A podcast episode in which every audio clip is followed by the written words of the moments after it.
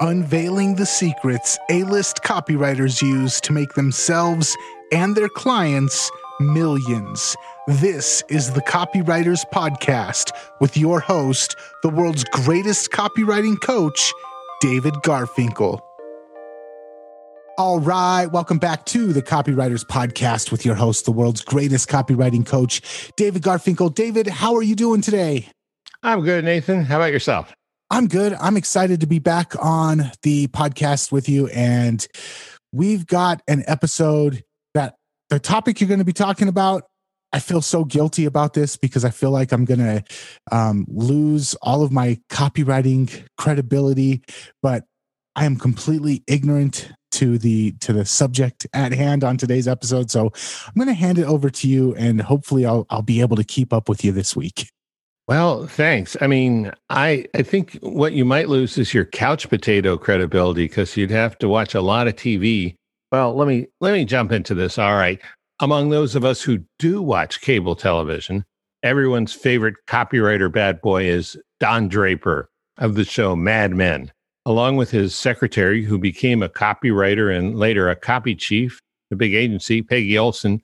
Don Draper is the reason for this first edition of the fictional Old Masters series. They're fictional people, but a lot of factual research went into creating those characters. And I was able to pick out a few gems from the hours and hours of dialogue they spoke on the show.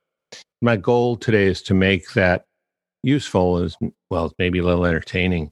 And I would be remiss if my goal were not also to tell you that copy is powerful and you're responsible for how you use what you hear in this podcast. Most of the time, common sense is all you need. But if you make extreme claims and if you're writing copy for offers in highly regulated industries like health and finance and business opportunity, you may want to get a legal review after you write and before you start using your copy. My larger clients do this all the time. So, to talk about Mad Men, we really have to begin with Matt Weiner. The show was his brainchild. Now, Weiner was not an ad man or a copywriter, much less a madman. In fact, he was a cable TV drama writer. He wrote the pilot for Mad Men on spec in 1999. And David Chase, who was doing The Sopranos for HBO at the time, was so impressed with the script that he hired Weiner to write and executive produce for The Sopranos. Weiner joined the team and had a lot of success. And eight years later, in 2007, Weiner got his show with Mad Men. The first episode of Mad Men launched six weeks after the last episode of The Sopranos, but on a different cable network, on AMC. Mad Men won tons of awards and it continued for eight years to 2015. I bring all of this history up because it leads to an important question considering that it was fiction, how authentic was Mad Men compared to real Madison Avenue advertising? To answer that question, let's turn to the acclaimed high drama fiction producer Alfred Hitchcock, way back in the day, right? Weiner has said that Hitchcock was a major influence on him, and Hitchcock was a much stronger believer in facts than most people would expect. There was a book in 1967 called Hitchcock Truffaut, where Francois Truffaut, you know, the film director, is interviewing Hitchcock, and he says, Hitchcock says, What is drama, after all, but life with all the dull bits cut out? So he's pretty much saying that drama should be close to real life, but not real life because drama should never be boring. And Weiner seems to have adopted that attitude. The scenes from Mad Men were artistically enhanced for sure, but they weren't from a different universe than the one we live in. Weiner did a lot of research, and he acknowledged in interviews that the character Don Draper, the main character, the copywriter, the creative director, was based in part on a famous real Chicago copywriter, Draper Daniels. Here's something that Draper Daniels wrote. Now, at last, the new amazing gem of genius slowly blazing, the one man who, without a doubt, knows what this business is about, the man who screams when words are changed that all the changers are deranged. Still, were he quieter or politer, he wouldn't be a copywriter. so, before we dive into the takeaways, let me introduce you to our two fictional old masters. Don Draper. He begins the show as the creative director and junior partner of a Madison Avenue agency in New York. He's a hard drinker and a chain smoker. He has some deep secrets in his past and a lot of sex partners besides his wife. Not exactly what you would call a Boy Scout back in the day. He was also what we call a genius copywriter. He had an uncanny knack for coming up with really good advertising ideas. And we'll be focusing more on his copywriter chops in this show and less on his lifestyle. Peggy Olson started out as Draper's secretary. In the first show, it was her first day on the job, and she moved up to becoming a copywriter, where she got her own office with a door that closed. And that may sound trite to you, but I worked in a big Rockefeller Center building in New York, very close to where the fictional Madman office supposedly was. And I had an office with a door that closed. And some of the other writers I worked with didn't. Not only was it status to have a door that closed, but it made a huge difference when you needed to concentrate and write something. But Peggy went beyond being a copywriter with her own office. She became a copy chief at a large agency. Draper was always pushing Peggy to be better. For as broken a man as he was in that era, his behavior could be called supportive. When he switched agencies, he asked her to go with him. In her character in the show, you can see how difficult it was for women at the time, but even so, how it was possible to grow and succeed. Okay, that's a lot of background, isn't it, Nathan? yeah, I feel like I have watched the show now that I've gone through this. Well, I'll tell you a secret just between you and me and all the listeners. I watched the first show last night and part of the last show, so I'm I'm really into it. It's it's living in me again. I did watch the whole thing way back in the day. All right, takeaways. First takeaway from Don. People will show you who they are, but we ignore it because we want them to be who we want them to be. This one's interesting because, in a way, it clearly highlights the difference between mass market brand advertising and niche focused direct marketing copy. Look at it this way Imagine we're at a Las Vegas casino. The Don Drapers of the world are all gathered together in the high limit room, betting their clients' money at $500 a spin on the Wheel of Fortune slot machine. Meanwhile, over at the blackjack table, the direct marketing copywriters are quietly counting cards and hoping nobody notices. And most of the time, they're getting away with it. The most important difference, of course, is the risk and the size of the jackpot. The Don Drapers won't hit the jackpot often, but when they do, the prize is so large it nearly bankrupts the casino. The direct marketers get small, steady wins. Their individual winnings are smaller, but they win a lot more often. That's because the Don Drapers are doing what I call aspirational advertising, while the direct marketers are doing what I'd call, and I'm going to coin a new phrase here, identificational marketing. As direct marketers, we often, we hopefully make every effort to see people as they are and sell them what they want. The branders often see people as they could be and try and sell them that way. What's the difference? It all comes down to deliberate empathy. When I was in my graduate coaching certificate program at Fielding, we spent a lot of time studying and practicing the techniques that make up the work of the psychologist Carl Rogers. Here's what Rogers said about empathy in his book, A Way of Being entering the private perceptual world of the other and becoming thoroughly at home in it. It means temporarily living in his or her life and moving about it delicately without making judgment.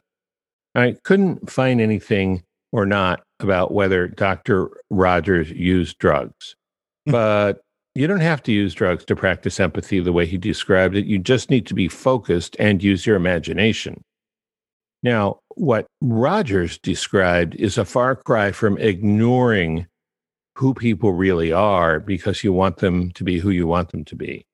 That said, it's not truly in need of tidy division between branding and direct as I just described it. There's some overlap. After all, big ad agencies still do customer research, and some of it's very good. And sometimes they even use what they find out in their ad. And direct marketers sometimes suggest goals and transformations in people's lives that those people may never have thought of on their own. But I would say, for the most part, the distinctions still hold. It feels like to me, the way that direct marketers approach things is we say, what is it that people want to buy? Who is it that wants to buy it? And what message is going to connect with them? And then, and so that's uh, accepting people that the way that they are. And then brand marketers are like, how can we beat people over the head with our message until they like our product? And so, yeah, there's there's a very uh, almost polar opposite approach to advertising between brand marketing and direct marketing. Yeah, there there is. So let's let's move on to the second takeaway now, and it will be obvious who it comes from by the words of the quote. I'm Peggy Olson, and I want to smoke some marijuana. Peggy was not the most dramatically extreme character in Mad Men. That was definitely Don, but she was the most interesting character. Of everyone there, Peggy had what Stanford psychologist Carol Dweck would call a growth mindset. Peggy, more than anyone else, she really struggled to grow, and she did. I'm not saying smoking weed was the reason why. It wasn't. And sure, for all you cannabis connoisseurs out there, it was an interesting quote, an interesting moment. But remember this it was the 1960s. Smoking pot was illegal and very avant garde. And Peggy worked in advertising in New York, surely one of the hippest, most avant garde things to do at the time, depending on who you talk to. In marketing, we look for people who are visionaries, who are the early adopters, people ahead of the crowd. They send up signal flares, giving us hints of what's to come. Peggy was one of those people. And I would say that early adopters and growth mindset people, a lot of overlap for sure. Um, now, in 2021, we just became legal in New York. That's almost 60 years later. So the actress who played Peggy this year is actually 38, but the fictional Peggy would be a great grandma today, sitting on her porch in the Hudson Valley, watching the clouds drift by. Any thoughts on that, marijuana or otherwise? Uh, I kind of want to roll up a joint now. The power of advertising. Hey, let me ask you a question. Does it take you too long to write your copy? And if it does, have you ever wished you had a proven system to write it faster? Well, if that describes you, then you'll want to know about high speed copywriting. This is a home study program that has helped a lot of people write profitable sales letters in as little as five hours. No, it's not a bunch of shortcut tricks that leave you with cookie cutter sales letters that people can ignore. It's about writing full fledged, memorable, response getting sales letters much faster than it usually takes. It's tested and proven too. High speed copywriting will ease you through putting together an original, powerful sales letter and putting it together in record time. You can find out more at highspeedcopywriting.com. By the way, this is one of the very few programs that Bond and Kevin Halbert have given their Halbert seal of approval to. So check it out today, highspeedcopywriting.com. Thank you. And now back to our show. So um, the third third quote is back to Don. He says, "If you don't like what's being said, change the conversation." So in a recent season of the show Ray Donovan on Showtime, the lead character Ray starts out each show by answering the question, What do you do with? I change the story. All kinds of Hall of Mirrors stuff and levels of interpretation in those words. Just in case you don't know the show, Donovan was a Michael Cohen with guns and crowbars, a high level fixer who wasn't afraid to get his hands bloody. Of course, Don Draper was not a thug himself. I mean, after all, he was a copywriter. Come on, man. But in a nonviolent way, he's talking about the same thing when he says, if you don't like what's being said, change the conversation. Draper's talking about exerting influence by taking control of the narrative, just in a non coercive way. If you think about it, this is the great power we have as copywriters. In fact, it may be the only real power we have that sets us apart, say, from most other writers the power to influence and persuade. Now, I know a copywriter who became a cop for real, but once he joined the police department, he was no longer a copywriter. The skill to persuade and influence has many dimensions to it and many ways of being used. But make no mistake, it's tremendously important.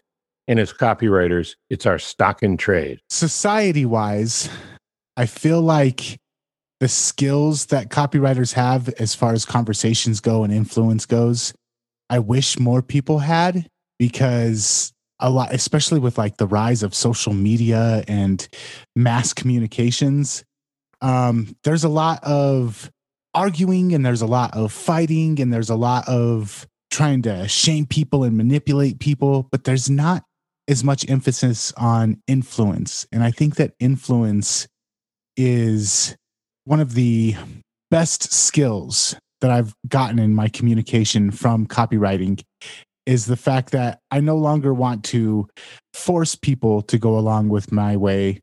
Uh, but I do want to plant seeds and I do want to uh, influence them. And I think that with a lot of the, and this is totally a different side rant, but uh, with a lot of how divisive almost everything in society has got has become, some of the skills, especially the influence skills that we as copywriters have, would serve society as a whole so much right now. And I just wish that instead of just fighting and yelling and screaming and, and calling names, people would learn about influence because uh, for me, it's been a life changer. And for the world at large, I think it's something that not just copywriters, but everybody out there should should take some time and and uh, focus on and, and learn a little bit more about. Yeah, that's good. I mean, wouldn't it be a goof if copywriters became the heroes of this age? Yeah, well, maybe 40 years from now, they'll make a TV show about how copywriters turned society around and got us back on track. Ah, I hope I'm still around. Okay, um, that sounds good. So let's do our next takeaway from Don Draper, and he said, Make it simple but significant. This is important. One reason it's so important is simple and significant phrases go beyond the superficial critical mind into the deeper part of the mind where preferences are set and buying decisions are made. Now, how do you come up with something simple but significant? You could try the Mad Libs approach, just start throwing crap up against the wall, brainstorm random words until you get something that looks cool. But there's a better way.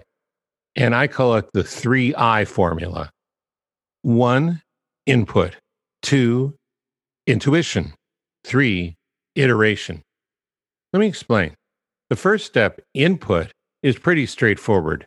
Take in as much information as you can, including what your intention is to convey about the company, product, service, etc. Overconsume information if you can. Step one. Step two means some waiting. This is intuition. Waiting, probably doing something else, especially something fun. Maybe not disabling your brain with intoxicants, though. You can save that till later. But walking, biking, watching TV, reading, music, playing with kids, all good. Intuition, letting your intuition work on its own by distracting your conscious mind. And step three is really important iteration. It means not settling on the first idea that you get. Keep letting them come and refine the ones that look good. The reason most people don't iterate is confidence. If they're overconfident, and I've been guilty of this, they think their idea is so damn good that they're done. If they're underconfident, and I've been guilty of this too, they'll think, oh my God, I finally came up with one idea. Better use that one. Don't know if I'll ever get another one. The solution to both overconfidence and underconfidence is patience. Confident patience is even better.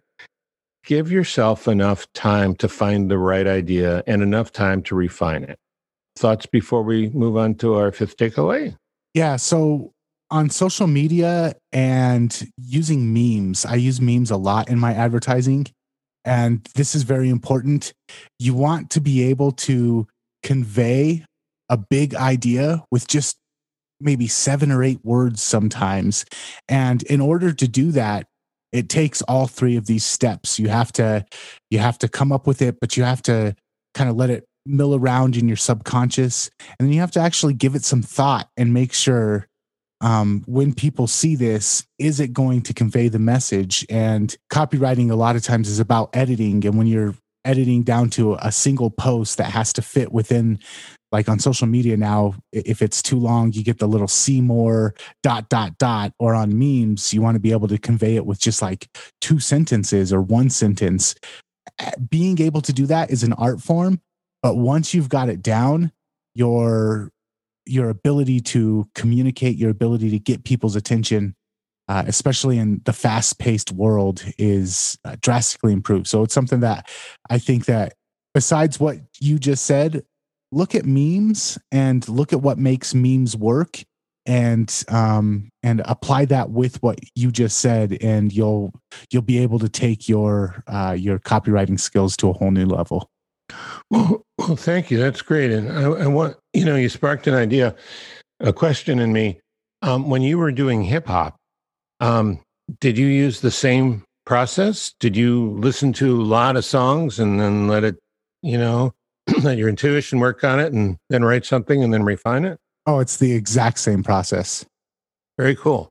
Okay. Well, thank you. Um, all right. So, our fifth takeaway from Don just think about it, then forget it, and an idea will jump up in your face. Now, this sounds a little glib, but I think what Don Draper is saying in shorthand, just think about it then forget it. An idea will jump up in your face, is describing the best way to create really good copy. So, if the big idea creation method is what we just talked about before, the three I method, like an inverted pyramid where you start with a wide breadth of information and then you boil it down to a few keywords, then this process, think about it deeply, forget it, an idea will jump in your face. This process is more about taking a big mess of information and organizing it into a journey, not an inverted pyramid, but a journey for your prospect to take. And guess what's at the end of the journey? They buy something, they make a purchase. And the creative process for this is not all that different. What's different is the outcome, what you end up creating as a result of the process. You end up with this process writing a lot of words. And, you know, as direct marketers, we write generally more words than the big ad agencies do, but you end up writing a lot of words in a carefully crafted sequence to get your prospect to believe and to take action instead of like with a big idea or a meme, um, coming up with a few words that really touch and inspire your prospect. So when Don Draper says, think about it deeply, first part of this, that could include research and outlining the flow of your sales letter. The next step of the process is a period of gestation, letting it grow inside you. And then, boom, it all comes together in your mind and you start writing. So instead of input, intuition, inspiration, the three I's for your big idea, look at it this way for copy itself research, relax, and write. It's good advice. I've seen this work many times for myself and my clients. And that's the last takeaway. For me, what happens sometimes, and this is so frustrating, is two o'clock in the morning, I'll wake up and that's when the gestation period has finally come to fruition. Or eight o'clock in the morning and I'm taking a shower and then bam, the idea hits me.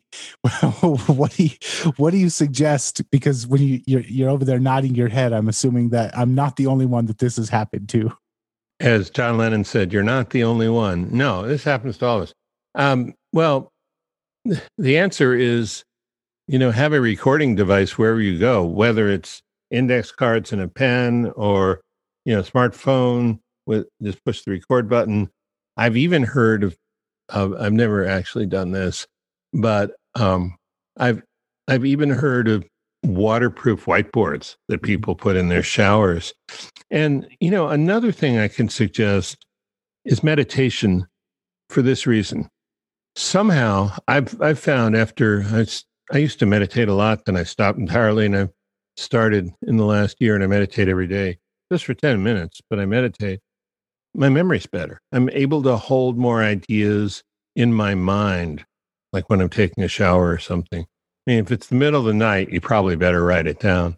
And, but uh, yeah, I mean, capture the idea um, one way or the other. Um, you know, Winston Churchill used to get really drunk, sit in his bath, and then dictate to his secretary because that's how he got his ideas. So, all kinds of ways to do it. But yeah, capture it, I guess, is the short answer. So I'm going to hire a secretary to be there at 2:30 in the morning and then in the bathroom when I'm showering, I think is what you're trying to say. Yes, exactly. All right, awesome. David, a fantastic episode. And now I think I am going to take the time and invest in watching Mad Men because this this episode has sold me on it. Uh, if people want to invest and take the time in listening to more episodes of the podcast, where's the best place to go? Copywriterspodcast.com. Awesome. And until next time, we will catch you later. See you later.